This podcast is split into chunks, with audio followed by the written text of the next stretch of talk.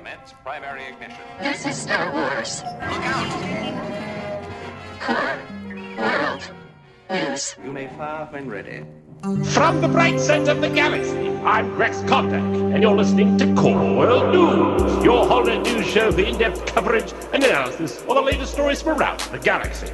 Now for your segment rundown for February 27th, 2020. Kyber Crystal Comics Corner. There's finally two games. But first, the secret publishing campaign entitled Project Luminous has finally been unveiled. On Monday night, the publishing division of Lucasfilm hosted an event in Los Angeles to reveal not only a number of new literary properties, ranging from novels to comics, but also the new era in the galactic timeline, for which their many talented authors to will explore and forge all new Star Wars stories. An era in which the Jedi Knights are indeed guardians of peace and justice throughout the galaxy. Set 200 years before the events of the prequels, it is the High Republic. Now for your host Ben, Grant, and Adam to discuss. Wow, great news, Grex. Yeah. Uh, very good. So we yeah, we didn't really know exactly what this would be at all. We just knew it was going to be somewhat literary. And um and we had some some rumors that Project Luminous was going to be um sometime in the the pre-prequel. Um, but now we know. Um, what do you all think about this? Should we actually maybe do a rundown of exactly um, what came out as far as properties first, and then we can talk about it? Totally. Yeah. Okay, just a brief overview of the uh, five projects, the fir- five first projects that are announced. Um, there's going to be two novels. One um, called uh, "The High Republic: Light of the Jedi" um, by Charles Soule. Um, another title is uh, "The High Republic: Into the Dark" by Claudia Gray. Um, and then there is going to be a more like young adult uh, novel called um, "A High Republic: A Test of Courage," and that'll be written by Justina Ireland. Um, and then uh, two comics, uh, one Marvel run called um, The High Republic Adventures, and that'll be uh, penned by uh, Daniel Jose uh, Older. And um, then, and what is it?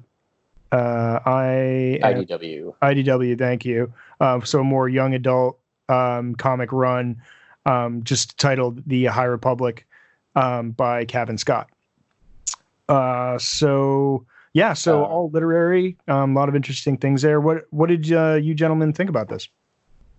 uh, I think it's super ambitious and really, really cool. Like I and I'm super excited for it. And we know that uh, Michael Siglain uh, has been planning this for a long time. He's the Lucas uh, the Lucasfilm publishing creative director. Uh, Yeah. he's, he actually had this to say about it. He said uh, it started way back when this was an idea that I always wanted to do with Star Wars publishing, and that I wanted to tell a massive story told across multiple formats over multiple years for every type of fan. And I think that distills what you just talked about, Ben, with all these books and comics, uh, middle grade readers, novels. We have so many different formats, and it's just it's just one interconnected story across all these formats. I think that's super ambitious and brilliant and interesting, and can't wait to dive in. Yeah, there there was a um. Th- sorry, Adam, I No, just go for it. shoot this in before you you um comment on it. But there was a uh, you're like go for it. Before I Uh, blather on. No, yes, before you know you get on one of your rants again.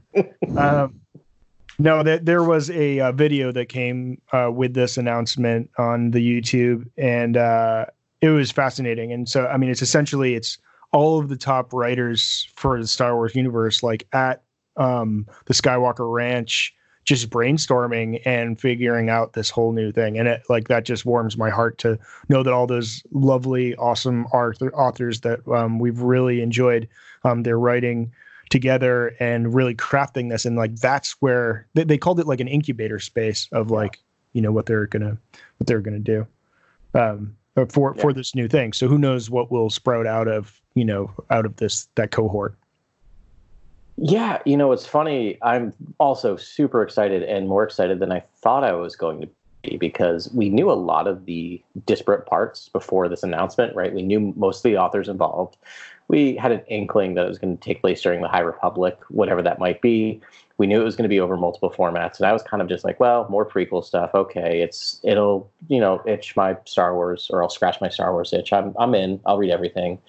And then that video like that announcement was done so Yeah. well and and just seeing all these covers i am so pumped i'm really surprised how excited i am like i cannot wait for august for this stuff to start dropping Yeah, the art that's out there is fantastic. It um you know very different looking costumes, lots of lightsabers, lots of multicolored colored lightsabers. Um, we're seeing there's a Wookiee with a lightsaber, so a Wookiee Mhm. Out there. Um, really just like all brand new characters, but it looks exciting and vibrant and um and new. By the way, that was my character in Star Wars Galaxies, the old role playing Oh. game was a was a Wookiee Jedi, so I am very happy. Nice. Nice. Uh, yeah, we know there's uh, so during that summit in 2018 when all the those authors, uh, you know, Charles Soule, Justine Ireland, Claudia Gray, Daniel Jose Older, Cavan Scott, when they all met at Skywalker Ranch, uh, they they kind of had two elements of two two two pieces of impetus for like creating the high the High Republic and this era in particular. And that was one was Obi Wan's line in New Hope, which was Right. uh, the Jedi were once the guardians of peace of justice throughout the galaxy. And uh, Michael Siglain said, you know, we've never really seen that. And uh, it's so true. And the, what's really great is in that video, they really relay that point in such a beautiful way by showing the kind of last vestiges vestiges of the Jedi in lightsabers being passed, you know, from from from you know Luke to Rey, and then or from Leia to Rey, and then you know from Rey to Luke. And it's showing just like how we just are surviving on this one relic of the past, this one lightsaber that's been you know passed down to generations. Let's go back to this time where the Jedi are in their prime. There's lots of lightsabers, just like you said. There's a Wookiee Jedi. There's all different types of alien species that are Jedi. They're wearing white and gold robes. Like this is this is the golden age of the Jedi to me, and I think it's just I I, I think that's really interesting. The other piece of impetus was a question that Cavan Scott brought up during that summit, which was what scares the Jedi. Right. Yep. Um, and I find that fascinating. And I just wanted to know what you guys think when you hear what scares the Jedi. What, what did you imagine? What do you think they might fear? Do you guys have any thoughts about that? The Yuuzhan Vong, but that's just because I'm reading Vector Prime. it is scary. yeah. yeah i mean i i had a real uh, that's the real challenge right like what what is star wars without stormtroopers? Yeah. you know like it, it that that's what had me really scratching my head about what it you know what's the challenge going forward. Um but basically ever since i saw a new hope for the first time as as a young young boy um it was that prom it was that obi-wan kenobi talking about that line you know like talking about the the jedi and and the mystery and the wonder in luke skywalker's face as he's hearing about it and like you, you really you just sense that there's this glorious time where the knights of peace and justice throughout the galaxy like you can just sort of see it. And um i love that they held on to that and are creating it. But as far as like what scares them y- you know other than the sith and the empire that's that's a real challenge. I, i'm not sure. Yeah, well, we- Yeah, at the end at the end of the video, we do see like a few ghastly creations, like a few concept designs of what looks like monsters or creatures uh, of some kind. They look like they've been afflicted by the dark side, and um, I feel it looked like almost like eldritch horrors or like something Mm. in D and D or something like that. So, so it makes me think we might see, uh, you know. Chaotic, neutral, more more animalian, like organic dark side entities, like creatures with like natural dark side effects or defense mechanisms, like you know, the i.e. like the proverbial dragon, you know, like but afflicted by the dark side for these knights of the round. You know, Here's a something like that. Thought. You know, it might scare the Jedi. Balance. because if they're if the Jedi are all about light and balance means inequality of light and dark, and they're fighting back the dark constantly, hmm. is that what their big fear is? That they're truly will, not understanding what balance is or what it means. And I'm thinking of these eldritch horrors that you kind of mentioned, Grant, kind of coming out, you know, because they've been pushing the dark down for so long. Right. It sprouts in these monsters. Yeah, totally. Because yeah, they look almost disfigured or ghoulish. These creatures that they showed at the end of that video. Um, Yeah. are you talking about the nihil No, not yet. We'll get there. We'll get to the Nihil. This was just at the very end of the video. They said something. okay you know, Yeah. some- something wicked this way comes at the very end of Mhm. the video. You see a few kind of you know, strange looking creatures. oh, okay Um, Yeah. that, that might play, but also like my big prediction for this this interconnected storyline is that we're gonna two Jedi Knights are gonna fall in love, and it's, it might be like a major crux of the story. That's just a prediction, wild speculation. I'm just guessing, but that's also a fear of the Jedi. You know what I mean? Like the, the fear of attachment. So it could be on multiple fronts that we're looking at. What you know, what the Jedi fear. Yeah. Yeah. yeah i sort of wonder if um, we're going to get some and i really i think we will um, some more dyad information i think we might be Mhm. able to sort of backfill some of that legend um, you know with some of these characters it'd be interesting to see a different dyad or have them come to grips with it or maybe they you know start the um, the prophecy or like you know I, I don't know maybe they have their own take on the prophecy that could be sort of interesting i mean the a lot of things could share, scare the Jedi. I think the Sith should scare them, but I could see in this point in time they're so dead that they're not scared of them at all. They're just not even around. Um, even though I think we will see Sith at some point. Um, uh, you know, in, in this story, whether you know, the, but just not interfacing with the Jedi. Right. Um, and then, um, yeah, I also feel Um, like if if, it are, if, it, if we do get these creatures, like they, they might be organic, cre- just like in um, uh, what's the Ken the Ken Liu book about Luke Skywalker, the Journey of Luke Skywalker. Is that what that one's called? Uh, much like his adventures in exploring the galaxy and coming across all these new cultures and creatures and things like that, we m- there. Why wouldn't Jedi come across creatures that have almost an inherent connection to the dark side? You know what I mean? Like they like like I don't see why there can't be things that are naturally connected to the dark. It's not so much that they actively chose that path or that even that they're Oh. you know cognitive enough to even choose that path. These are creatures, these are monsters, these are things that could be dark side entities for all we know. Well, it makes sense, right? In Rebels, we see a lot of light side creatures that are connected to the light side. right, like the Bendu. Yeah. Yeah, and we really Um, haven't had that other side of that formula. No, we haven't. Ben, you mentioned um, the dyad, right? Was that you or was that Grant? Yeah, it was So- me. Ben, would, do either of you remember how long Palpatine said it had been since the dyad had been around? Thousand years, ten thousand years. Yeah, I can't remember. So, I thought he said something like hundred generations, but maybe I'm wrong. I don't know. Yeah, yeah, That Yeah. that sounds that sounds closer to it. But yeah, it was definitely longer than a couple hundred years. I was just wondering if they had kind of weaved that wove that in because I agree. Like if if they're gonna have to start, not as I was gonna say forcing it, which sounds horrible. They're gonna start weaving in the dyad stuff to some of this. I think.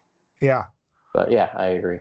Hopefully, we'll get a whole bunch of new principles in the Force. Like, Yeah, oh, it sounds yeah. So I mean, it says they're they're most more like the the Knights of the Round Table than anything else, and um, so it's going to be quests and it's going to be also about frontiers people. They said yeah, it was a cross between like Knights of the Round Table and like Westward Expansion cowboys or like you know sheriffs of the Old West. So which so we're going to see the expansion of the known civilized galaxy, which will be fun. And uh, James James Waugh had this to say about the era. He's actually the uh, vice president of franchise content strategy. He said this was a golden age of the Jedi and also a time of galactic expansion in the Outer Mhm. Rim. So expect there to be rich tales of exploration, charting out the galaxy, meeting new cultures, discovering what pioneer life in the Outer Rim was like. This is an incredible sandbox for our storytellers to play in, both within publishing and beyond. Uh, I- and it just and so when you talk about frontiersman frontiersmanship and pioneering and things like that, that's really interesting because that's real exploration of the galaxy in, in ways that I don't think we've had before. yeah, because they mentioned it's not right. It's not the galaxy we know now. There's a lot of borders that weren't there. You know, when we first came across them in the prequels. yeah, and now Um, there are sort of borders of known space and unknown space. Yeah, it's it's interesting. You know, everything I'm reading and, and especially looking at the concept art or the covers, it does seem like there are two sects of Jedi in this Hmm. era. There are the knights and there are the cowboys. Like if you look at some of the, like if you look at the cover for the High Republic, they're very traditional. If you look at the concept art, did you see the concept art for the High Republic? It has like a lineup of maybe ten Jedi Yeah, um, lots of stuff going on there, but a lot of different stuff. But I feel like once you get down to and and Grant, you had talked about this in one of your texts earlier this week, but you get down to what cover it is. I think it's Claudia. Oh, the Light of the Jedi, the Charles Soule. yeah, Those are knights, right? Like they're all Right. in white. It's a gold. They're whatever. But then we see other Jedi who have kind of look more like some of the Jedi we've seen more currently, right? Like kind of Right? Brown robes, earth tones. Yep. yeah. right. Well, they um, I've been picking my way through Path of the Jedi, um, which is that's supposed to be the it is of that Legends um, Jedi handbook, um, which has actually been a fascinating read. Uh, but they actually there, and, and I think that actually takes place. That is written technically um, right around High Republic, or in between High Republic and prequel era, because I think it was a hundred years before, um, uh, before Dooku. So like, I don't know. There's there's one character that puts notes in the in the book from like when it when it was written, uh, but there's actually in that there are four types of Jedi and Mhm. uh, so there are like explorers there are knights um, and then i think there's like healers and then um, agricultural experts Mm. so um, maybe we'll I- you know maybe they'll canonize some of that stuff because i Yeah. know they've, they've canonized a lot of it. And, and i know grant you've read the sith um, edition of that. And um, there's a lot of talk of Sidious, you know, pursuing um, unending, you know, uh, life everlasting, um, and that, and and they definitely made good on that in the Rise of Skywalker.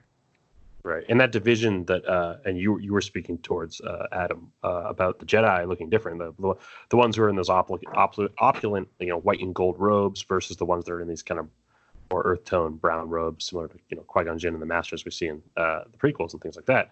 Uh, makes me think that yeah, maybe there's Jedi that are more connected to nature, where other ones Mhm. have kind of chosen the artifice and the the, the kind of the the city, the, the bustling cities of Coruscant, and and maybe that's the divide. Maybe hey, we're connected to nature. We're actually seeing what's going on uh, on these border territories, uh, on these planets, far these remote systems. We are actually more connected to the cultures, these new cultures. We are learning more at the edges of the galaxy versus the Jedi who are at the center of the galaxy, who are just keeping guard, kind of falling prey to the, the vices that come with city life and things like that. Like, I feel like that might be an interesting thing for the authors to explore. Yeah, I'd love that. Um, cool. Yeah. And speaking about the borders, do you guys want to jump to the Nihil and what's happening at the the outermost regions of the galaxy? Yeah. Let me say one more quick thing about the concept art about the Jedi before we move on, which I cannot wait to talk about the Nihil. But there are so many aliens in Yeah. all the it. concept art. I'm so excited by that. Yeah. Oh, it's so great. It's exactly what we've been needing, I think, uh, for a long time. So I'm very excited about that. Just wanted to say that. Now we talk about the Nihil. Oh yeah, I, t- I love the, the diversity and the representation of all species and creatures. yeah. Yeah, I love it. Um, yeah, so the Nihil. These uh, they're being referred to as space Vikings by some of the creative team.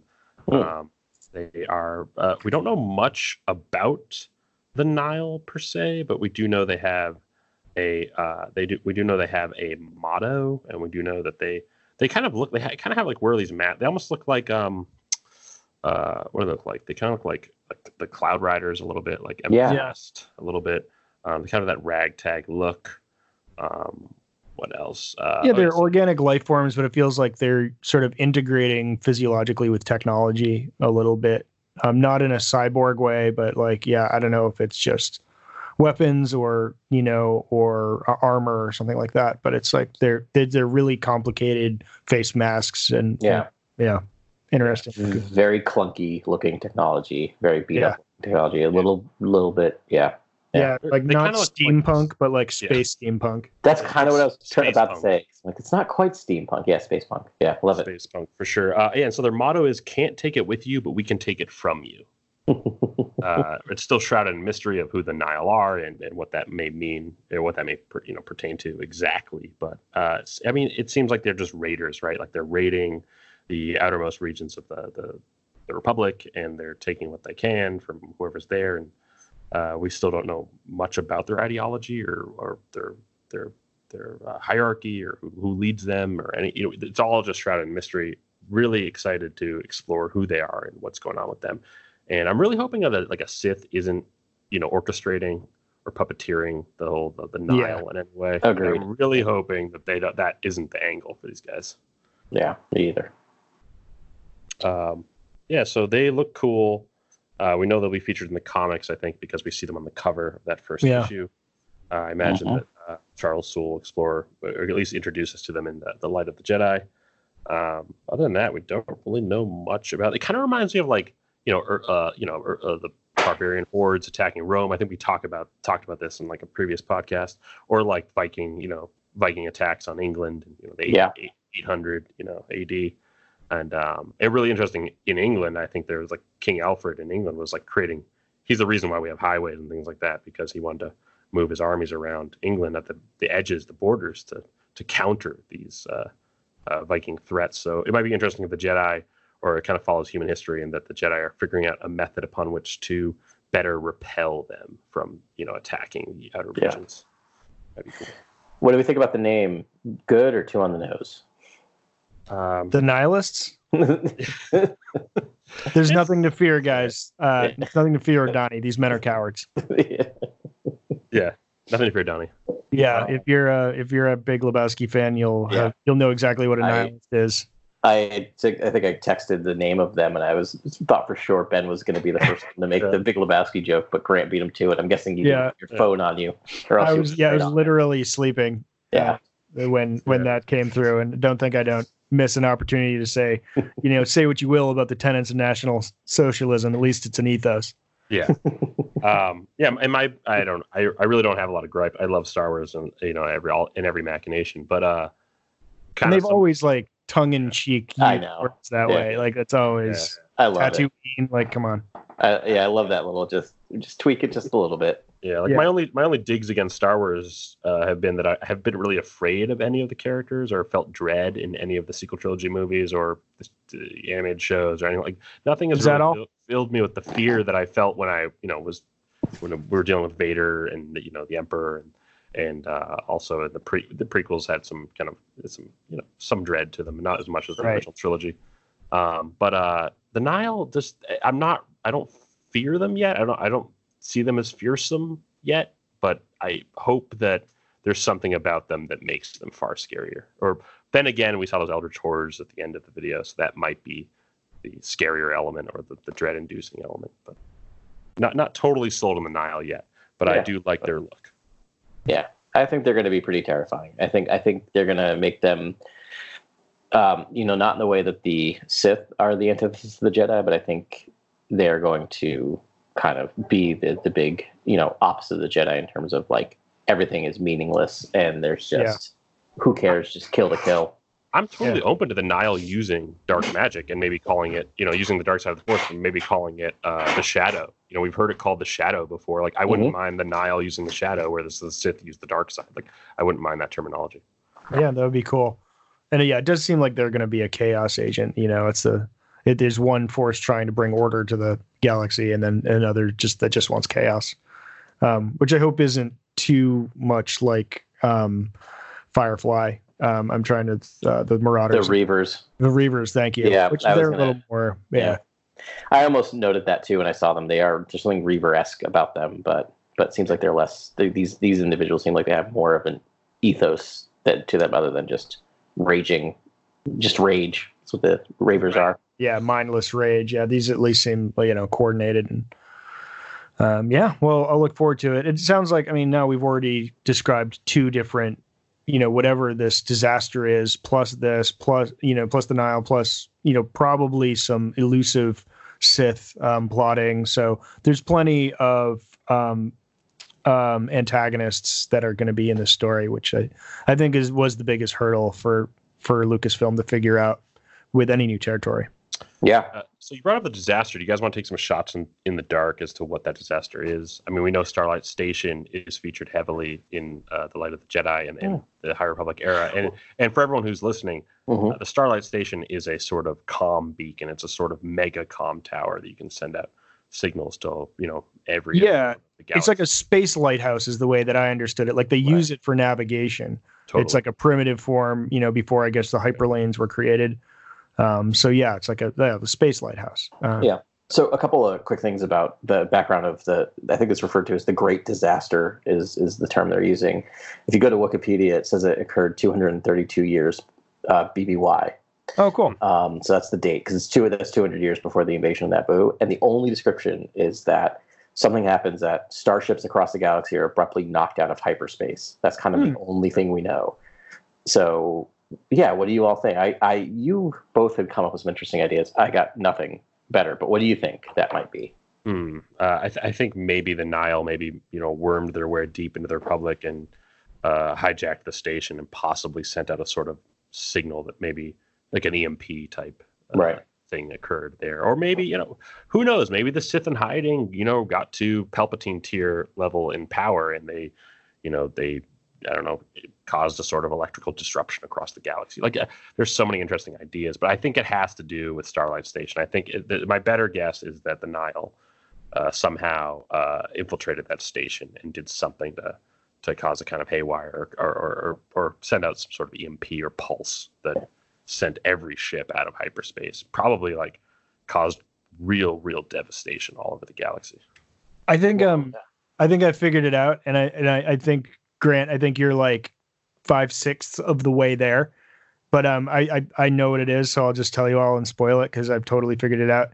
I think what it is is it's going to be a metaphor for um, refugees and nationalism, and they're gonna like I think they they're gonna disable hyperspace, so Yeah. it strands everyone where they are, and maybe you know these these Nihil are like trolls, and they're just like no no no we don't want any any interaction like total anti-globalism, but it would be anti-galaxyism, and um and maybe that's it, and they just they find a way to eliminate hyperspace travel, and maybe it Yeah. is that EMP, and it's just sort of like you know I mean that. That would be the obvious political commentary that they could go with. I, I, It's- I love that. I love that. Yeah, that's yeah. The scariest thing now actually would be to knock out your internet, right? Like that's the worst thing you could do to a country because it's like Yeah. your all your infrastructure is using internet technology. Um, so back then, I mean, a true disaster would be like knocking out hyperspace. Exactly. I, I came to the same conclusion, except I love your your added on level of like the political commentary because my thought had been exactly you knock it out and it stays out and people can't travel and then you have these two sects of Jedi living like the people who are still in the core who can still get around and then you have all these stranded Jedi on the outskirts. Interesting. Yeah. So, so you're saying Yeah. there's a so there's a there's a virus in the system in the Nihil, and to root them out, the j- they they maybe jammed navicomputers from the Starlight Station. They've used they've done something to. Are they jamming Navicomputers? Or are they shutting down hyperlanes? Like how is is it the EMP? Oh, like it's so They it's could they could use that lighthouse as an anti lighthouse. So it instead of guiding you places, it makes you not know where you're going ever, and you're just stuck wherever you are in space. That would be interesting. What do we know about Starlight Station? I know you mentioned it, but didn't they just say it was a it, it was from the era of the High Republic? Yes, they did in uh Yeah. in the in the Star Wars main run. I believe they talk So- about how it meant to say, Well- send signals to the far reaches. what we could be missing is that you know this this novel series is going to take place over a period of time that the High Republic continues past. So maybe Starlight Station is actually what solves the problem, right? Like maybe there was an Hmm. old station that the Nihil blow up or destroy outright, and then where we get to is eventually the 20 years it takes to build Starlight Station, however long. You know that that's how long these Wow. Yeah. hyperlanes are down or something. It'd be really interesting. Well, this is also framed as a natural disaster, Mm. which Mm. I find kind of perplexing. So, oh, not perplexing. I think we have given Starlight Station a little bit too much credence in this Yeah. disaster uh, concept because it, it is quoted as a natural disaster a couple times. Interesting. So, Well, then I have no clue.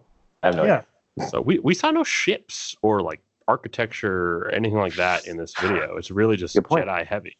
Uh, are you guys expecting anything? Do you guys want to see Jedi starfighters? You, you want to see Yes. new, yes, yeah. Yeah, new, new freighters, new kind of transports, things like that. Yeah. Yeah, that'll be that'll be exciting. Um, and, hopefully, bounty hopefully- hunters were name checked as well. There's definitely going to be bounty hunters. Like you're Yeah. gonna New get- bounty hunters. Yeah. What's Yeah. interesting is they did the the level of pre-production that a film would do with all this concept art renderings and things like that. I wouldn't mind a visual dictionary to come out like at some point, maybe in phase two, that kind of goes Yeah. into the Nihil and, and explores some of these things. Grant, The I can hundred percent guarantee you you're going to get that. like they are, they made a visual dictionary for the video game. You're getting a visual dictionary for this because they're treating this also like a movie, right? Like they're going to have all of that stuff. Yeah. There's going to be a visual dictionary. There's going to be the concept art. There's going to be every all those all those books, right? The encyclopedia. They're going to have all those those additional material, I'm sure, because they in that video. and So what we're referring to is there's a video on StarWars.com that is an announcement video, which is definitely worth watching. Like it is, it, it is so it gets you so hyped for this. The platform. So we just mentioned um, the book companies, right? The other ones that were mentioned were Insight and DK, and both of those both those com- uh, book companies are the ones that do the visual dictionaries and the encyclopedias and things like that. Cool. So it's all tied in. That's gonna happen. Yeah. Uh, I like that you mentioned actually, you know, the pre-production grant, and uh, I mean, it, this was more than just like a conference. In in that video, in the intro video, they have shots of whiteboards that they were using, um, and and um, I had uh, Grant kindly sort of uh, took screen grabs yeah. and sent them around to us. And I have the most interesting one in front of me, or at least the most clear one. And so it's got three columns. Um, one's called fiction, and underneath they have adjectives describing what fiction is. Um, in the center, it says Star Wars with a heart, and it's just like, what is Star Wars?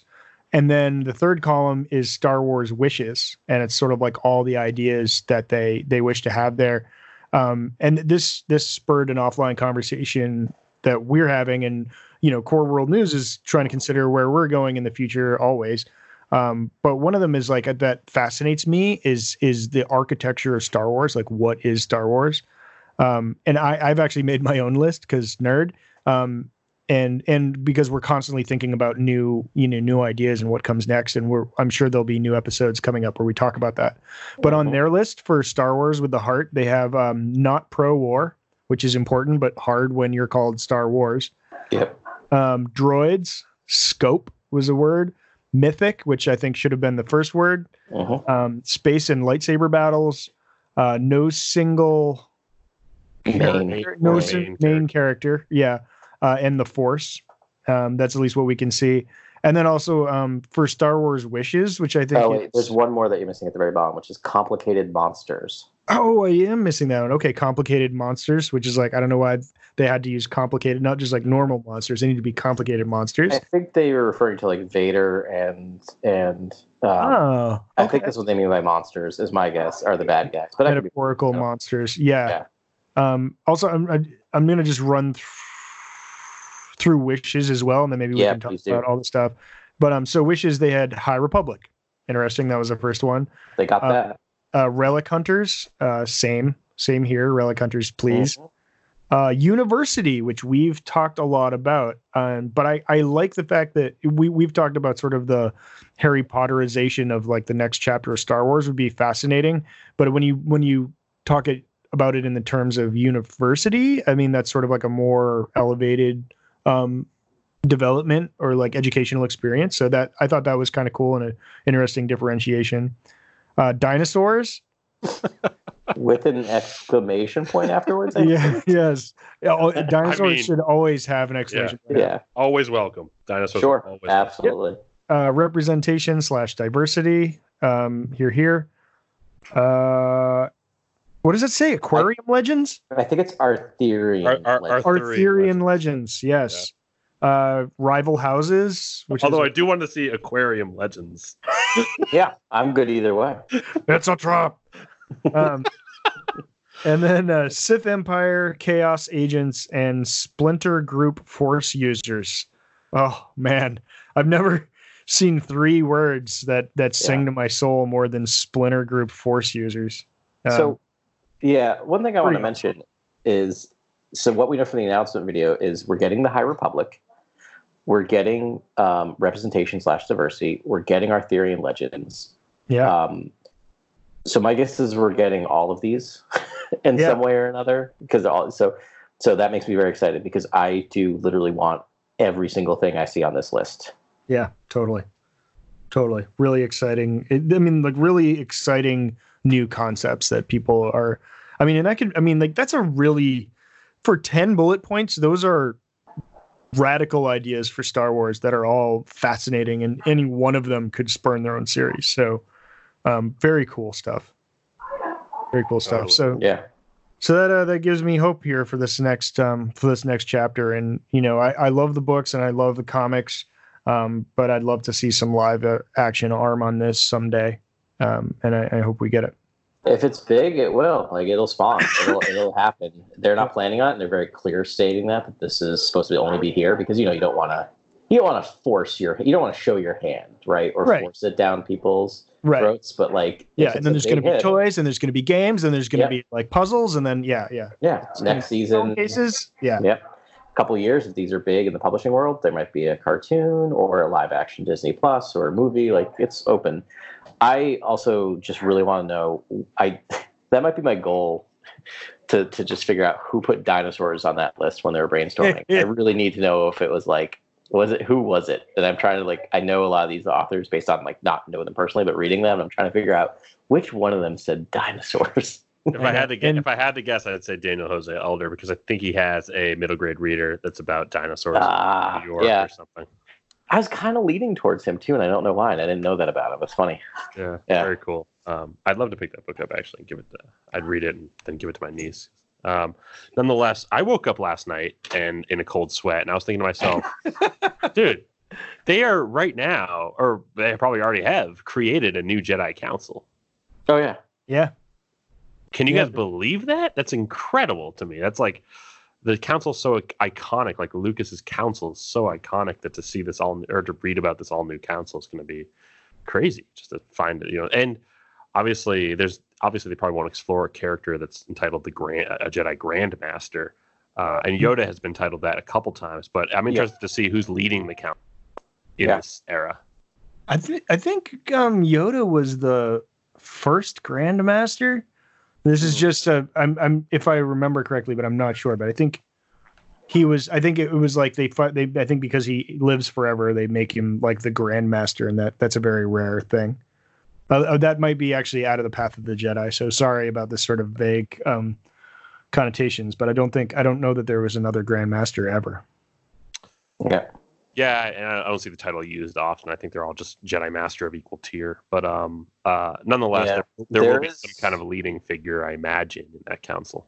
Yeah, So someone's there's got to lead. no- If you go to Wikipedia, there's no canon entry for Grandmaster, Jedi Grandmaster, but there's a Wikipedia. There is a Legends, which is uh, Right. pretty much just Yoda. Yeah.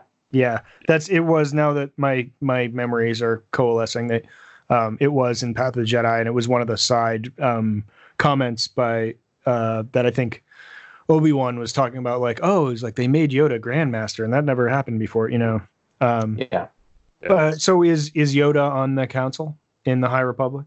Well, yeah, I, I, I really I don't not. want Yoda to be there. Yeah. Um, I, I don't want that. I, I think that's very special for, for Lucas to have been the one who who had Yoda be this this you know major player in the council. I think that's kind of that goes with that territory. And I feel What if like- he's a minor step on player that. on the council, like he's an up and comer?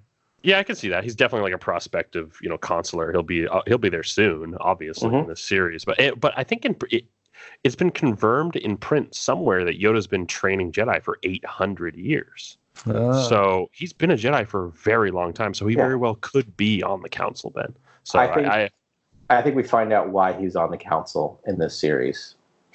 Sure, yeah, I think that's part of one of the side stories. Will probably be his his rise to council to being a council.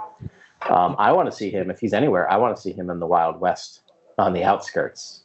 yeah, yeah, Yeah, that'd be fun. I, I wouldn't mind him being kind of a minor player, like a just a side side character that you know, and that it really drops a, a knowledge bomb on someone when they need it. You know, like like that would be great if if he's not a major character, but he's he's there Yep. and what he says is pertinent and, and Yeah. and- Yoda should always be used sparingly. that's my right. my yeah.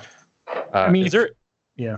You go, Ben. sorry one one last yoda comment I, I I mean if if he's been training jedi for 900 years and this is 200 years before we you know his passing like this could actually be his his movement to grandmaster you know in Mhm. theory he could be grandmaster for 200 years Right. um but uh, so you know i think it's more likely that than just getting on the council like to be a i don't know i, I don't know it would be cool either way honestly imagine Right. being a jedi for 700 years and then being put on the council right. Don't you feel like Yoda's the type of person, similar like Qui Gon, the type of person who is reluctant to be on the council? Like, I yeah feel like Yoda was so much more one-on-one teaching that he just and wanting to be doing things. I don't know. Interesting. the sad truth is he was totally corrupted too Yeah. Oh which is boy. a bummer or blinded, blinded. I would say. blinded Yeah. i mean yeah i mean not corrupted in a malevolent way but Yeah. yeah it was just sort of like he lost sight of the forest and the trees you know mm-hmm. You know, I think why I'm so excited about this is I've been kind of processing it is is you know for it's not to build it up by you know breaking down the prequels, but I think one of the weaknesses of the prequels are the weaknesses of all prequels, right? We know where the story ends, and and it's and it has to it has a very limited direction it can go. It has to end at a certain point, and yes, we know that this has to eventually lead to the world we see in the Phantom Menace, but that's 200 years before. So, Right. and they were selling, they were talking about this in the previews, and with the authors, like it is really wide open for these creators to do what they want with it, and I'm so excited to get that kind of full creative, you know, ability just out there with all these Yeah. amazing writers. That's what makes me think it's problematic to bring in Yoda because if you do bring in Yoda, you then have to start making these. um, True. You have to start creating these metaphors about the decline of the Jedi. You have to maybe, if if my prediction turns out to be true, where you see two Jedi Knights fall in love, I think Yoda has to be witness to that, and that's why he's wary of attachment with Anakin and all this kind of stuff. Like you have to. Yeah There's a lot of ground you have to Mhm. cover if you bring Yoda in. Whereas if you don't bring Yoda in, he's a side character. You can really let these authors explore all new characters, all new dynamics, and not Yeah, be yeah. weighted weighted down with kind of that that that pre premeditated you know setup stuff. Yeah, I I'm guessing- completely agree. Yeah, and I'm guessing the authors feel the same way. I don't think anyone's probably clamoring to, to play with Yoda. Yeah, and John Yeah. Favreau and, and Dave Filoni are playing with Yoda. You know, he's their star character right now. Not, I mean, not it's not Yoda, No, but but- it's nonetheless it's Yeah. a simple character. A Yoda, Yeah, a Yoda. not the capital V Yoda. Um, is there a chance? Is there a chance we see a differently structured government, or are we going to get the chan- chancellor and senate and It's probably all, going to all we know? It's probably going to be pretty close to that. Would be my guess as well. You know, but I don't know. What are yeah, your thoughts, Ben? we'll see. I mean, I, I'm, if it's like more of an Arthurian like template, like will there be a monarch? Like I, I don't know. I don't know. I mean, it, it may, it's, they should be in full democracy mode. Like there, if, you know, if it's the High Republic, it's a republic, and by nature, by nature, it should be a democracy, right? Like I don't know. Yeah. um and and they're trying to expand so they're trying to bring people into the into the fray we'll see i don't know Yeah. So you brought up uh, Grant. You brought up the um, uh, the Mandalorian. So my question is: Do we know what's going on with Mandalore? Two hundred years BBY. Ooh, Yeah, that's a major. That's a major question. I mean, uh, in Favreau, we know that the the there was a war between the Jedi and the Mandalorians. So I, I can't Yeah. see. I can't. I, I can't see why they wouldn't explore that in some some form. You know. Yeah. Um, So yeah, I'd be interested in that. Yeah, and there's Man- a, Mandalore himself. I mean, is the is the ooh the helm or the yeah is the is the title of Mandalore i- i- active? Is someone leading the Mandalorians as Mandalore? You know, man or woman? Is is is is there a Mandalore in the galaxy? That's also really interesting. yeah that would be awesome to like actually learn more about the mandalorians as we go forward in mandalorian season two and then learn more you know have it connect to their origins because it does feel like the mandalorians like mandalorian is going back. They're like their their tribe is reverting back to the tenets that made them strong in the first place. So it'd be really cool to see these parallel stories happen. Yeah. Do you guys want the kind of slow burn reveals uh, that were kind of in play with the Grysk, or do you want the the Nihil to be like explored right up front and kind of we understand a lot about them early in maybe the first book? Huh. Because the Grysk are really being played long term. Like we really, we Well- just get dri- dri- you know drip fed you know, information yeah, about them. uh, yeah. The Grysk feel very much like they're there to just be there. You know what I'm saying? I don't, I don't Yeah. know, but, but yeah, I mean, I, I kind of like not to again to pull the whole Vector Prime thing because man, does that have its issues? But I do like that half of that first book is is cutting in between the first Yuuzhan Vong we meet and undercover, uh, and so we get exposed to their tenant beliefs throughout that first book pretty quickly, and I'd like that. Like, I would like to know what the tenant beliefs of the Nihilists. The, the, see, I'm calling them the Nihilists now. The Nihil are. we Right, be- give me that believe in book. nothing Yeah, you don't need to know everything, but what they believe in. If it is nothing, that's fine. But like, I'd like to know. girlfriend cut off her toe Where's the nihilist, you crybabies? Just scorched earth tragedy uh, strategy. Yeah, just burn planets down. Don't even use the resources. oh, that must be exhausting. Um, so, anything else we, you guys want to cover before we jump off this topic? I think we laid a pretty good groundwork on this. Yeah. This, uh, we- well, we're certain to be talking about it more, but um, right. really exciting. It's so great to see like a a real like post Lucas Star Wars concept, um, and to see all these hardcore Star Wars fans and accomplished writers Yeah, like I- really, you know, break new ground. It's it's really exciting time to be a Star Wars fan. I'm so jealous. I would have loved to have been in that room just watching them work. I literally just sat in the corner and not said a thing and just watched. I would have been so happy. Yeah. I would have I would have stood up and clapped for the person who wrote dinosaur. dinosaur. Just just slow clap. Yeah, Awesome, awesome. yeah. So now we just have to wait till August. Yeah, yeah, that's about right. Yeah, uh, and Star Wars Celebration. Do you guys think this is going to flavor Star Wars Celebration? Do you guys think it's going to be uh, Oh, yeah. heavily featured? Yeah. I think it's going to be the main push because I don't think they they quite know what's going on in the movie side right now, and the show Yeah. side's a little. I don't want to say chaos, but everything's you know up in the air a little bit with the show stuff. So it's going to be Mandalorian season two and the High Republic. I think that's going to be celebration this year. Um, Yeah, and by the way, everyone, if you want to pre-order your books on your, you know, your secret corporate overlords, um, or not not so secret, it's available to pre-order. I have done so for all Really? books. That's Yes. right. It- it's also like a, like a bestseller on Amazon already. Like, Yeah, I, I'm part, partly to blame for that.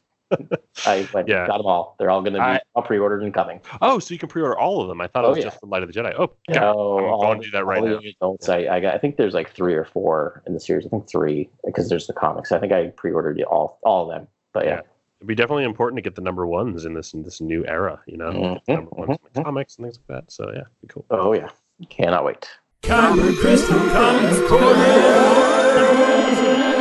All right, this is the segment where we talk about the comics. Uh, it's been a slow drip the last few weeks as they've been kind of restarting the run. But this week we have Star Wars number three, The Destiny Path, part three. That checks out by Soule, Saiz, Prianto, Cowles, Silva, and Guru EFX. Uh, a short summary. All right. The gang, Luke, Leia, and Lando, return to Cloud City to accomplish three separate missions. Luke is searching for his lightsaber while Lando plays Saboteur, and Leia tries to learn the ins and outs of carbonite freezing, quite literally. Oh, Oh, I like that. Perfect summary. Perfect Thank summary. Adam. Oh, uh, thank you. I'm, thank I am I am clapping. Golf you. clap. I, I can't hear. I did that half asleep in my office.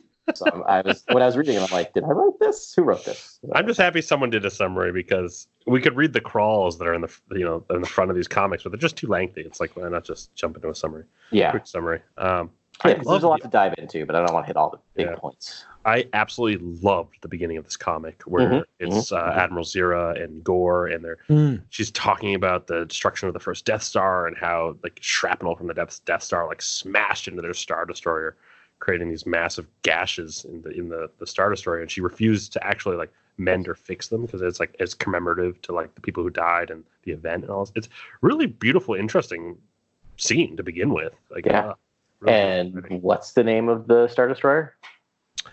Tarkin's, Tarkin's will. will. Will, yeah. Yeah. And we first see it with these two giant gashes, right, going through it.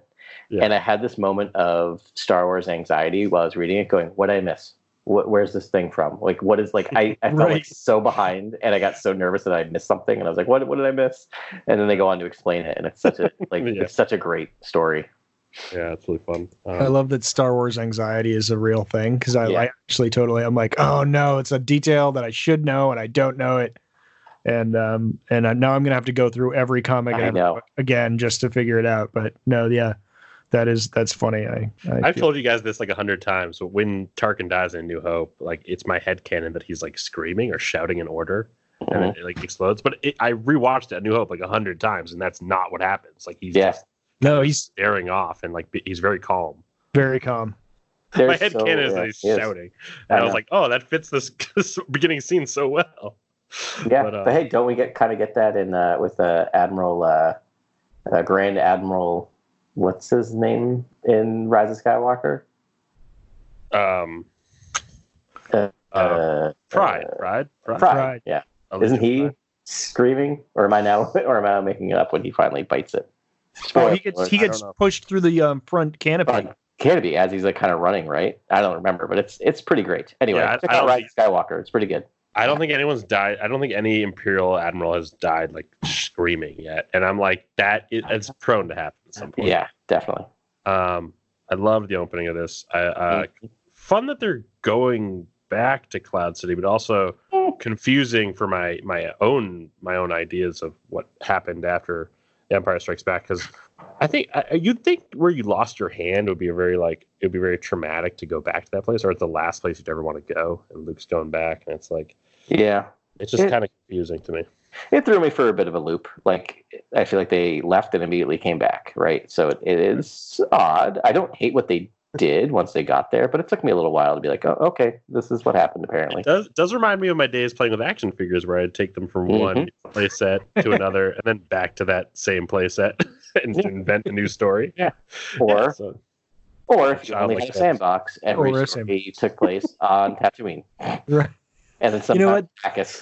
That anecdote was even better the second time. You're welcome. Well, I was trying to be all natural. It was a group anecdote too, so I just thought that was I was like, wow, is this deja vu? No, I liked it better the second time. Thank you, Wise. If we, let's see if we can do it again. A third time might be too much, but then the fourth time will be even funnier. There we go. So weird that Bespin has like turbo lasers look identical to the ones that are on the Death Star. I never thought that technology was kind of shared. I thought that was Imperial. I thought it was proprietary. Well, I brought. I'm glad you brought that up, uh, Grant, because those are um, default stock um, uh, Imperial turbo lasers. They are modular and they can be put anywhere. Um, they, I think they were actually first. Well, yeah. So I guess they were first on the Star Destroyers, but there was a. There still is a game called uh, Star Wars Commander. I think it's called that. I, I Oh, played and spent more money than I'm even really like would ever admit to anyone, including myself, on it. Um, it, it's super fun, but they that's one of the first things you get are those blasters. But they've used them in Rebels um, around the defending the com tower there. Um, Mm. And actually, we see uh, Zeb um, shooting one, which is pretty cool. But um, yeah, so they I think they can drop those things anywhere. So Alright, it makes that's- sense. Like they've good. taken it over. Bam, we're putting in our own defenses, and that's that. That's good to know. Only our in galaxy arms dealer Ben would know that. Yeah, seriously. That's well, right. Good job. You want to buy a DL16? I got a bunch. um, cool. What else do we Uh, have? Uh, I like that Lando's little arm thing that he used to wake up. Um, uh, uh, uh, wow. Robot. Thank you. My brain just stopped right in the middle of that sentence. But that little arm thing he used to wake up Lobot does a lot more apparently around Cloud City. Oh yeah, that he uses that to like disperse the gases and all that kind of Yeah. stuff. Crush some stormtroopers Yeah. under a door. Yeah, you can draw the doors with them too. That's yeah. How many switches are on that Apple Watch? Yeah. I'm really interested to see the storyline with Lando, wherein he no longer wants to be on Cloud City. In, I mean, in the Rise of Skywalker, he lives in like a, a tank on Pasaana. And Well, how I- did that happen? How did that happen? He seems to be weird and, I and loyal and, and, and loving of Bespin. And I think we're going to see that story now because spoiler alert, Lobot is like jacked in to the entire thing, and I don't think Lobot's gonna make it out of this one alive, guys. when your eyes are fully white or like Yeah. rolled back in the back of your head, like it's never a good sign. And I think that's gonna be Lando's call to action. I think that's gonna be what pushes him over the edge to be a, a full rebel that we see him in return. I forget at the end of TROS, do we see a Star Destroyer above Bespin, like above Cloud City? Yes. Yes, we do.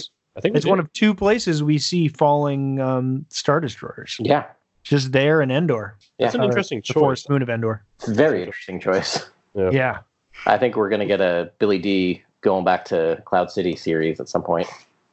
Oh, with, man. uh, Dis- Jana. Disney Plus. Yeah, Disney Plus. I really do. I'm not even kidding. No, no, I would love that. Yeah. Would love that. If we say it enough, it might happen. So let's do it. oh yeah, that'd be great. Um, None of those shots are by accident. They're all marketing for Disney Plus. The Yeah. last 20 minutes of that movie is here's what's coming in Disney Plus. I thought Billy did, did did a great job. I do. I, I'm He said not that- again. When I he said there's sounds- more of us, I love that. Yeah. Great. Yeah, he was like sneaky favorite character. I had no expectations for him in Yeah. that movie. I just wanted him to be there and I'd be like, super. But um, yeah, his conversation with Poe was one of the highlights of that movie for me. Agreed. Who do you think? Who do you think's performance was the most compelling out of all the original trilogy characters? Billy Dee. Oh, you mean in the sequel trilogy? Yeah. Oh, well, I mean, Uh, out of all three things, I, I mean, all, I, all four. Yeah, all four legacy characters. oh, I feel like I my, for me it's Leia and the Last Jedi and just Mhm. some of those stoic poses that she has. It's like a It's really good. cinematic gold to me. Uh, of course, Luke's dialogue and Harrison Ford. Harrison, I think Harrison Ford with the combo of, of the, the, the catwalk scene and then juxtaposed next to the scene on the Death Star wreckage. Like, Yeah. I want to watch those two scenes just back to back forever and ever. Yeah, and that's some of the best Harrison Ford I've ever seen. Agreed. Yeah. yeah, that was fantastic. I've got to go with uh, Luke though.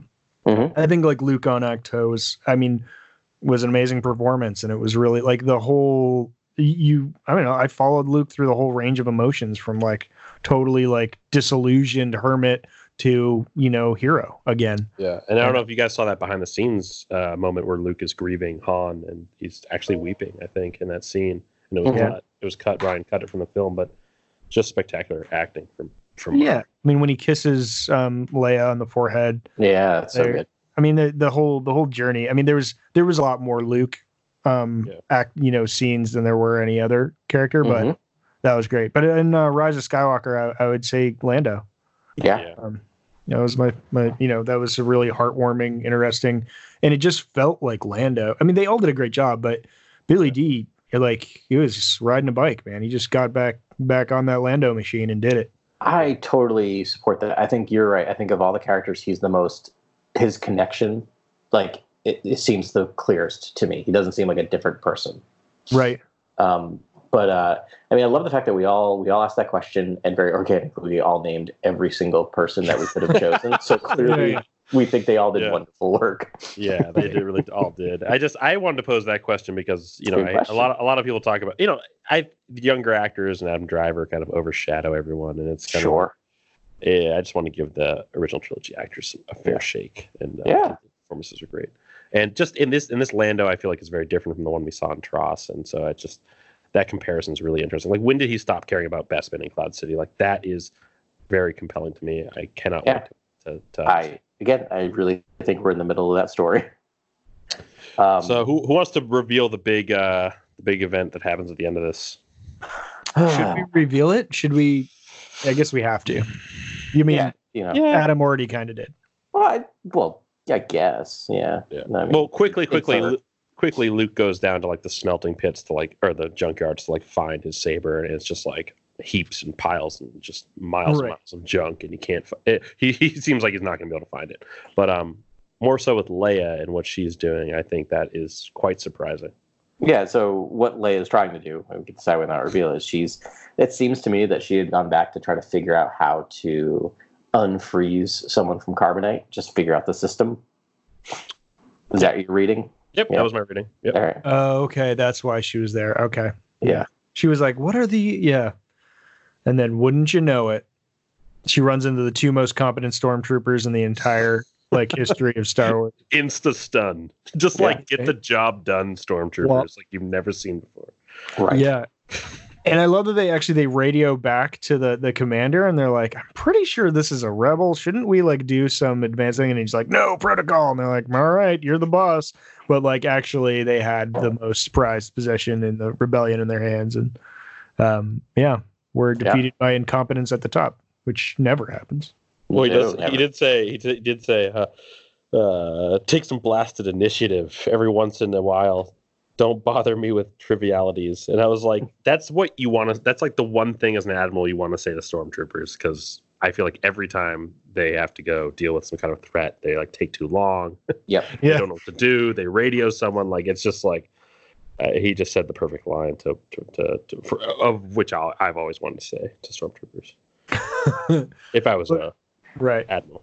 But the I mean the irony is they were taking initiative and we're doing the right thing. and they, they did the initiative instead of just like yeah, carting her off, which yeah, uh, kind of funny. Um, yeah. And then um, Leia gets frozen in carbonite. Yep, that happens. That happens. After Empire Strikes Back, folks, Leia gets frozen in carbonite. So Grant texted me before I got a chance to read this, the cover of, of the next chapter. And Oh, it- boy. It's, and it's Darth Vader looking at um, Leia Leia. frozen carbonite. And I wrote back to him. I, I said, I think I wrote back to him, like, covers lie.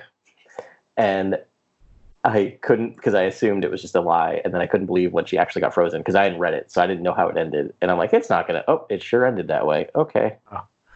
I I think Adam, you said at one point like because obviously they can't meet, right? Like Right. Leia and, and and Vader can't meet, but you're like unless they get frozen in carbonite or something. Like Did so- I call like, this? I think I you say a kind lot of yeah, I think in like a throw one of you in a throwaway line was like, well, they can't meet unless you know unless something dumb happens, like she gets frozen in carbonite. And In- internally, they sure were like, hmm, and they wrote that. Once yeah, again, yeah, it's proving they're listening and I want my check. yeah. want my check. I just yeah, I just want a job.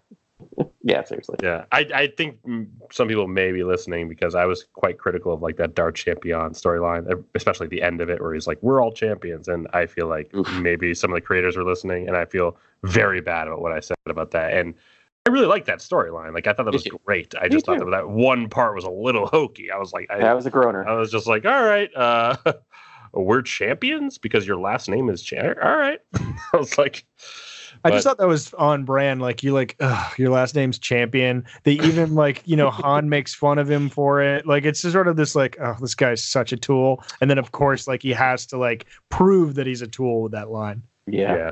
It, I think it was also the kind of pulpiness of like that whole situation where they're like fighting Vader and it's like all fi- all four of them or whatever. Yeah. I was like, all right, I, yeah, I, I feel bad about you know being too critical on that stuff, but uh, Yeah. Sometimes we as fans have you know our own ideas about what could have happened in these Sure. certain timelines, and I feel like it's fine to have thoughts about these things. Yeah, it's fine. I'll re- I'll happily read the next book and how this is what happened apparently, and I will adjust as I always adjust. It Yeah. doesn't ruin anything. It's just not what I thought had happened, and that's cool. That's fine.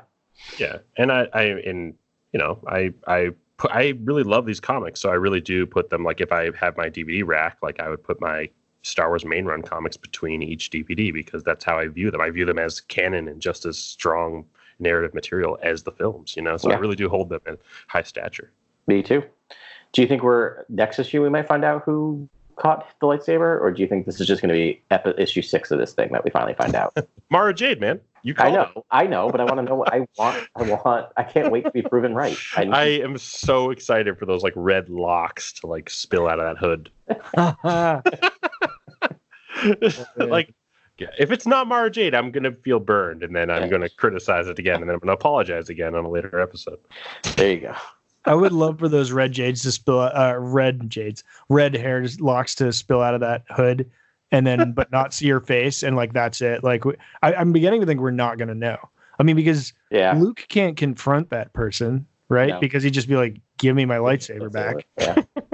um, which we know didn't happen. Yeah, So it's just like, it, but and then I didn't realize it, but he saw a vision of a person grabbing that. Yes. We don't Oh, even know if that's what happened. Right. But so I guess he doesn't really know. But I was like, well, if you saw a vision of it, then that's what happened, and you're not going to find it in the garbage chute, you know. But um, Hmm. whatever. He's a he's just a kid. He's learning. yeah, yeah. Yeah. And, I mean, I was thinking maybe she could like turn the crystal purple and use it, and like all this kind of stuff. But we know that it's pretty much intact when Rey gets it. Like it's Right. Yeah. hasn't been uh, hasn't been manipulated in any way. Right. Anything can happen. If uh, Leia can get frozen in carbonite, it can be turned purple and then turned back blue. Who knows? I have. I haven't. I mean, yeah. I have a new theory. It's Maz Kanata standing on top of Yoda's shoulders. in a I'm Jedi for robe that. I'm suit, there Yeah. for that. it with sti- black gloves on. Yeah. Yeah. Exactly. I'll stick to my Warba slash Lor San Tekka. Yeah. My two picks. Yeah, I think Warba is probably the call, though. It did look pretty masculine for a. I think I don't know. I I- I'll take Mara Jade over because Warba was like kind of slight, you know, like Mhm. I don't know. It, Yeah. was a pretty masculine hand. I'm just gonna say that. Maybe that's too gender normative for this show, but uh, I'm offended, Ben. Uh, yeah. yeah. You're that's- canceled now. Listen, if Um, anyone knows hand genders, Nice it's me. knowing you. I, but that's also why I think it's going to end up being a woman because I think there's a little misdirect. You know what I mean? With that, I think they tried to draw it to to make people think it's a man. That's my guess, but we'll see. Yeah, I, I You should could see. not tell the gender of that robed figure at all. So I'm But completely in the dark. Probably won't see for another three months, so who knows if we'll even remember by then who did it. And in fact, uh, in terms of comics, nothing next week, so we got to wait another couple weeks before the next one. I think so. Man, they're really they're really dripping these out. Yeah. Yeah. So I'm used to the slow drip. Yeah, I'm okay with the reset. It to was, you know, it was getting a little, it was getting a little overflowed there when we had like three a week to cover. I, I kind of like it, but Yeah. I'm really enjoying the new the new runs. So I'm kind of jonesing. But we're eventually going to get Bounty Hunters number one. That should be coming in the next couple weeks, right? Yeah, can't wait for that one. That one's And then gonna we got uh, Doctor Afra number one coming, I think, next month. Very excited for that. Yeah. Afra is, is entering my like top three favorite character list. Like I Yep. love Doctor Afra. Big fan. All right. Well, um, we will see, won't we? Mhm.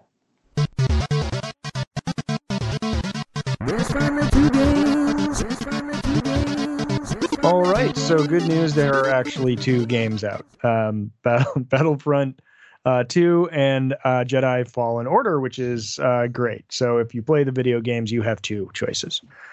Um, so news about both games actually. Um, the first being that uh, it was reported um, that there is a sequel in the works for Jedi Fallen Order, and it's due out. Um, there, and there actually is a date that's been Wow. um, been leaked. Um, so it's well, not an exact date, but the fall 2022. Um, Hmm. They're expecting to see that sequel. Um, so yeah, what do you guys uh, think about that? I know we're all fans of that game. Got Adam platinumed it, right? Yeah, uh, good to know what I'm going to be doing in the fall of 2022 now. Yeah, I'm gonna let Adam go first because he did absolutely everything he can do in that game. I'm very excited to do everything I possibly do in the second one. I, I love that game. It's exactly not exactly what I was like. Where I'm looking for an open world, but it's it's my type of game. It's one of my types of games. So I really enjoyed it, and you know, it makes sense that they're able to. They, I'm sure they've been working on the sequel before that one is even done, and they have the shell of everything they need. So yeah, I just I hope they do a good job. I hope they're not rushing it. That's my only fear with sometimes when these things happen. A rushed sequel video game can sometimes be a clunker, but I trust them. Well, I love the the pairing of Marin and and Cal because uh Marin has that kind of like Dathomiri like uh Night Sister magic, and then Cal is obviously a, a Jedi in hiding, and it's that's a fascinating duo. Like that is the kind of duo that would make a great comic. You know what I mean? Like Yeah. different powers. It's it's it's almost stepping in like superhero territory with like the the different aesthetic of the powers and things like that. But um, uh, it's super interesting. Like I, I hope Marin is playable in the second game. That's like my big uh, wish. Is like would love to play as Marin. I I think Cal Kestis is interesting. I've always been you know. Uh, Wishing we could get a Ahsoka game where Ahsoka's the lead character. I think she is a fascinating character. I think she looks so visually Yeah. stunning and is this awesome kind of Ronin, if you think about it. And Mhm. uh, uh, but Marin is really cool. I really like her design. I think she's a really really cool looking character, and uh, I want to play as I want to play as that character. I want to use that that Night, Night Sister magic. Yeah, I love that. This is one of my favorite characters in the entire thing. So Yeah. I, I'm down for that. What do you think, Ben? Well, uh, you remember? I know, um, Adam, you've played pretty much every Assassin's Creed, right? Most of them, yeah. I've Oh, sorry. I, yeah, the last couple I, I fell off of mostly because of time constraints. Did but you play the London one with the brother and sister? Yes. Yeah, so that's sort of what I, I, I envisioned, where you sort of oscillate back and forth between the two characters. That would be really cool That'd to sort of, or pick, you know, which one you want to specialize more than the other. Mhm. Um, that's kind of what I'm hoping for. And that actually got me thinking, like, what if they change the format? Like, so they have all the, um, what what's the word I'm looking for? Um, elements, resources, materials. What's it called in video games? Items, uh, uh, um, You know, like for Yeah. practically for making the video game. It's um, Uh, collectibles. Uh, no, no, like no, like I know, you know what I mean? Like it's like they they already have all the renderings, they have all the backgrounds, they have oh, like, the assets. The assets. assets. Thank you. So they you have go. all the assets, um, and so I wonder if they can actually change the game up. Like I wonder if it'll be an even more open world experience, and it's more like an Assassin's Creed. Um, Totally. You know, new planets. I mean, that was a pretty open world experience, actually. it was Uh, much more open world than I was expecting. me too. Yeah. Yeah, what I Um, really wanted was crowds, and I wanted like Jedi mind trick, and I wanted the stealth aspect of being a Jedi in hiding, which was just not in that game at all. And I thought that could be that could be super interesting if that was explored in a sequel. You know, if they did a sequel to this game, and he still has to remain in hiding, be Well- interesting. If yeah, you get seen by a uh, stormtrooper, then you mind trick him. You don't have to engage combat. Like the game felt very Yeah. combat heavy in a weird way, where I'm like, you know, if Cal really did you know, uh, take in the teachings of his master. You th- you don't think I don't think you would cut down every stormtrooper. Right. Yeah. Right. Well, and the other thing is like the end of the story, you know, spoiler alerts if you haven't gotten to the end of it, is that he makes the decision to destroy the holocron, right? So he's Yeah. He's he's basically made the decision to go completely in hiding. So my wonder is that maybe it is more evasive, right? More trying to sneak around. And maybe instead of like an Assassin's Creed where you literally just have different people you have to assassinate, he has different like force sensitives that he wants to save, right? And get away from the Empire. Like maybe Mhm. that's the story. Yeah. Yeah. Which would make it more open worldy, more Assassin's Creed like. Well, you know, he he has a relationship with the partisans. I wonder Yeah. if he just becomes, you know, like if they pretty much firmly decide not like to leave all the other force sensitives to their fate and to the will of the force. Um, so maybe he doesn't do that at all. Like maybe Mm. he just becomes a revolutionary and you know, and just like it would make sense for them to be like, how can we hurt the empire? Sure. And sort of be their own Yeah. sort of band of rebels. I mean, they have a great ensemble cast now. Um, I could totally see the natural evolution of him using a blaster. Maybe the very first mission, they're like, "Hey, you know, you we, uh, they'll the purge. Oh. There's there's a purge trooper, you know, battalion here. Like, there's too many for you to take on. Like, you have to use a blaster. That way, it gives you like lightsaber and blaster, like the ultimate pairing of weaponry in, in a video game type setting. Where you can- Right, and then if you bust out your lightsaber, you're more likely to be come to the you know right. be noticed by the empire and be chased down by Yeah. something. Yeah, Yeah, and that, that sort of threat system or that sort of uh, like a, a stars Right. system, if it's like Grand Theft Auto to a degree, where it's like you know if someone sees you, you get a kind of warning symbol. Right. Same with screen. Assassin's Creed does the Yeah. same stuff. Yeah. Yeah, Mhm. yeah, that'd be great. I, that's the system I really want in the game because based on that era, I thought that system, or based on that you know very short gap in time, I thought that was the system we were going to get for sure. Was a kind Yeah. of stealth a stealth system to to not be you know seen by stormtroopers and the like. Yeah. But- So um, yeah. Anyways, it's going to be awesome. Unfortunately, it's two years away. Um, then we will have three games technically, but I'm still only going to count it as one game. yes, Um, agreed.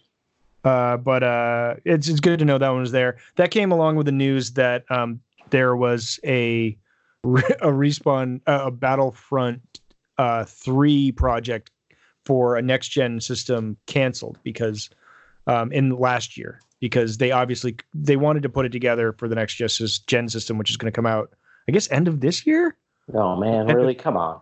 or end of next PlayStation Five.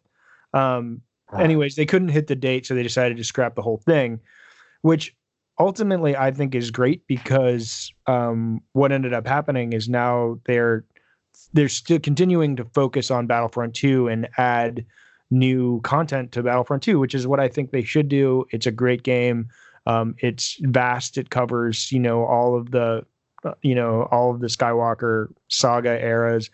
Um and and it's just like you just want more you know you just want more. It's a fun game to play and they have a good system in place. Everything's sort of working now. Um so i don't know. I'm really happy about that. They're adding you know i mean and so to that point there was um another content transmission and another content drop uh this week.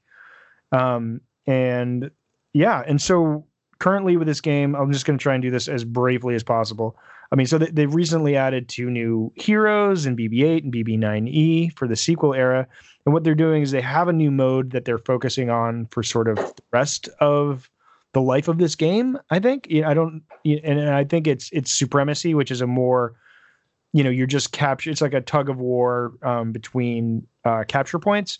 So it's like every game's different, um, and they're on maps, but it's like a more organic thing, and you get a different experience every time you play.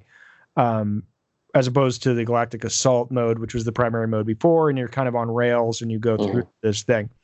So they had um, they had spent a lot of time the past few years on the Clone Wars era. You know, they added all of those heroes, Grievous and um, Dooku and Anakin and Obi Wan, and then they've been working on. So now they're they're simultaneously working on um, the sequel era. They added BB-8 and BB-9E, aka BB Hate, which I kind of love that nickname um, and those are super fun to play. And so now Supremacy is in the sequel era, and um, it's really cool. You go up to um, capital ships. You go up into a um, Aqualish. Um, um, I'm sorry, not Aqualish. A um, Moncala. Mon Call, Mon Cala. Mon Call ship, um, which is beautiful. It's really Oh, wow.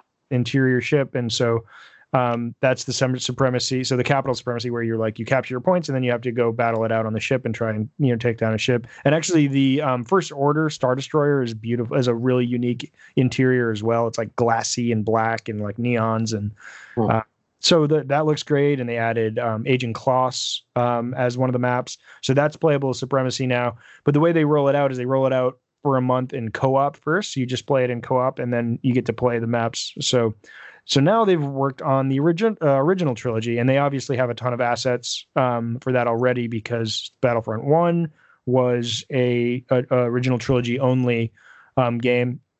But um, so that has nine co-op co-op maps that just got released.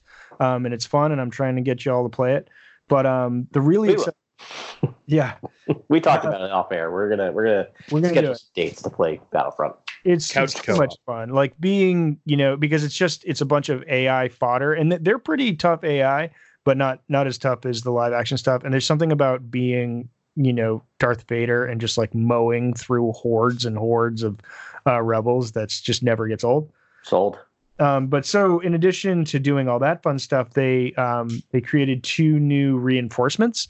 Um, one for each faction, the rebellion and the empire, and for the um, not to bury the lead here, uh, but for the rebels, they have now made Ewoks playable, so you can play as an Ewok warrior, um, and it's pretty amazing stuff. It's pretty. I watched some video right before we started recording of Ewok of an Ewok uh, killing Darth Vader and also being like choked by Darth Vader. It's it's amazing. like I was watching that. I'm like, I'm back. I'm back. I'm fully on board now. I will play Battlefront. I give in. I submit.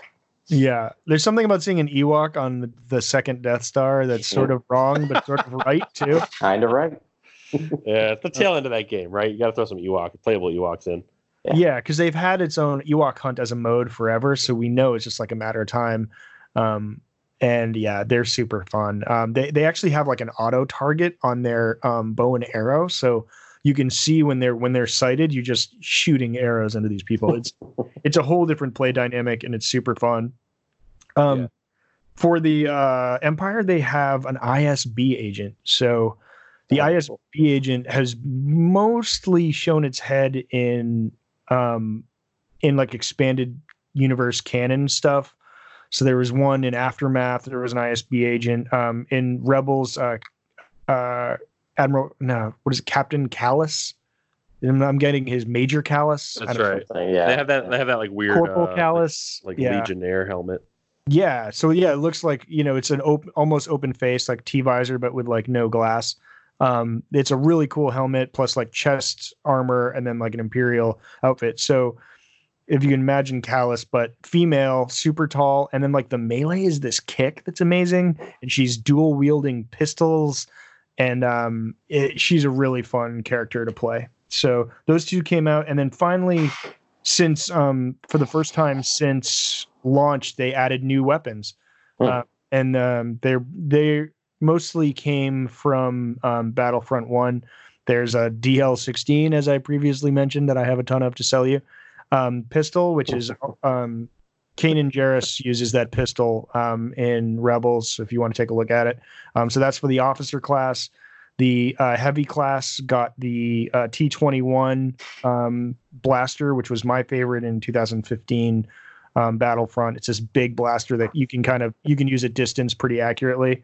Um, the uh, specialist class got the uh, Tusken Raider rifle. Uh, um, they they call it a oh my gosh, what's it called?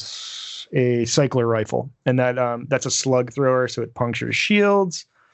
Um, and then actually, finally, they did create a new weapon, um, and it's the E11D, which is the blaster that Death Troopers use that we see in Rogue One. Hmm. Uh, so Death Troopers finally have their real um, weapons on them, and then you can unlock them through co-op play, and then um, and then rank them up through play as well.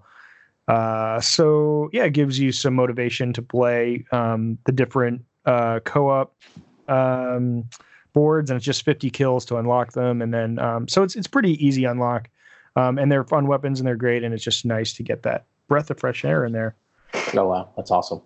that's Yeah. actually really, Yeah. really cool.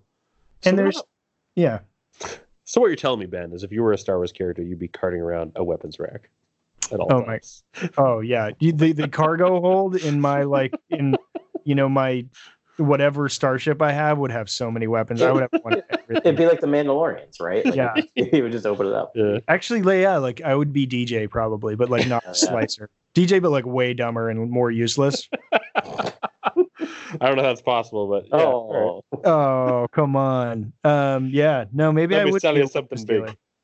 Yeah, Um, so we don't have like a super clear insight into the development process of these games. It's more so that we hear rumors, right? Like it's it's rumored that uh, a Battlefront Three was canceled, right? It's not like official or like we don't know for sure. this was no, it was official this week. Oh, that it came out that they they I mean I, they said they called it a Battlefront spinoff. Okay. Um, whatever that means. So not specifically Battlefront 3, but come on. But we do know Motive, uh, EA Motive is like we're working on a another game, right? Yeah, so there's actually two more. Yeah, so there's two more games in in play. One is the Fallen Order, um, uh, the Fallen Order sequel, and um, and the other one, yeah, Motive uh, is still very secretive. They said uh it's a very unique game. Um, there's no release date on that one as of yet, but um, yeah, we'll see. I believe Motive did the Starfighter um, mode in Battlefront Oh. 2. All right. Um, and they did an excellent job. I know Adam, The you're a only big thing I played on Battlefront for a long yeah, time. so actually, that's Grant says that's his favorite yeah, mode it's also too. my favorite. Yeah. So if y'all want to go co-op um, Starfighter Assault, we can just go and uh, you know you can be gold Ah. leader. We can go in attack position and blow people up. I'm ready to do some some ground battling. Okay, cool. So, um, So yeah, Ah. so who knows? It could be that. It could be pod racing. I don't know. There's been a lot of pod racing rumors on the net. yeah, as much as I love a Starfighter game, I do think like their strengths are in the first person shooter uh, Mhm. arena. Mhm. And so that makes me think like, oh, I have so many ideas for what that next game could be.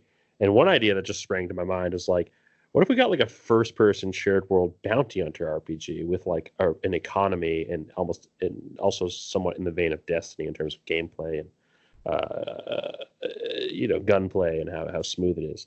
But um, That'd be great. Yeah. Yeah. because because the love that. Mandalorian set up that economy so well. What if you could just jump into a first person, open world, shared world type experience with lots of other bounty hunters around? Also- Only if I get paid in Moncala Yeah, yeah, yeah, yeah. discs, those slimy Oh, discs. The then flan, the flan. Yeah, yeah, the- yeah. yeah, yeah. No, no, that's what I'm talking about. I'm saying the Mandalorian more so than most movies and other TV shows felt like a video game to me. Like Oh, with him Yeah. getting Yeah, armor totally. upgrades, with him getting a sigil, with him getting paid and, and understanding the economy of these bounty hunters. It's like perfect. Like it lays the groundwork for a, a bounty hunter RPG. Like Yeah. perfectly. And so I was thinking, why not do that? Why not just ha- create a first person game where you can be a bounty hunter, track your quarry, you know, bring them in hot or cold, use all the use all the kind of like you know uh, uh, buzzwords that we've heard in the Mandalorian, Mm. and really I'm hype, a new shooter that is going to give players really really fun stories and, and, and experiences that we've never had before. yeah. Take my money.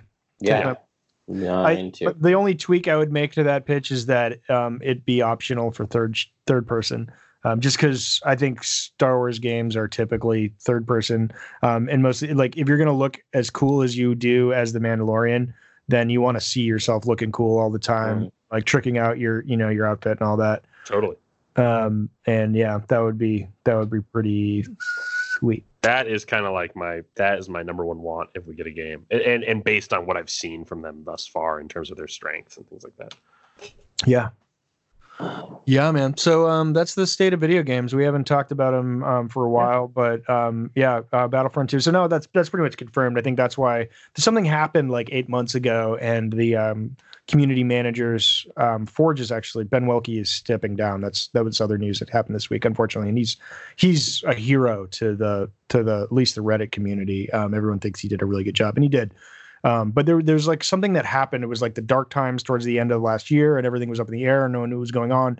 And then they must Right. have made that decision where they're like, you know what, we're going to scrap that idea. Let's just keep focusing on this, and you know, and keep creating new content. And because everyone seemed happy, and they were like, oh, great things are going to happen, and um, you're going to be surprised. And then all this awesome, like, whole two new classes came out, the infiltrator class, and um yeah and it was you know and then joyful times were abound. And the game is as is as strong as it's ever been. And and the fan base really seems pretty happy with the way it is. So um that's a first man. There's been a disgruntled fan base pretty much since launch of 2015 um so they're finally in a good place. It makes sense for them to just like just keep focusing on this keep fixing this game.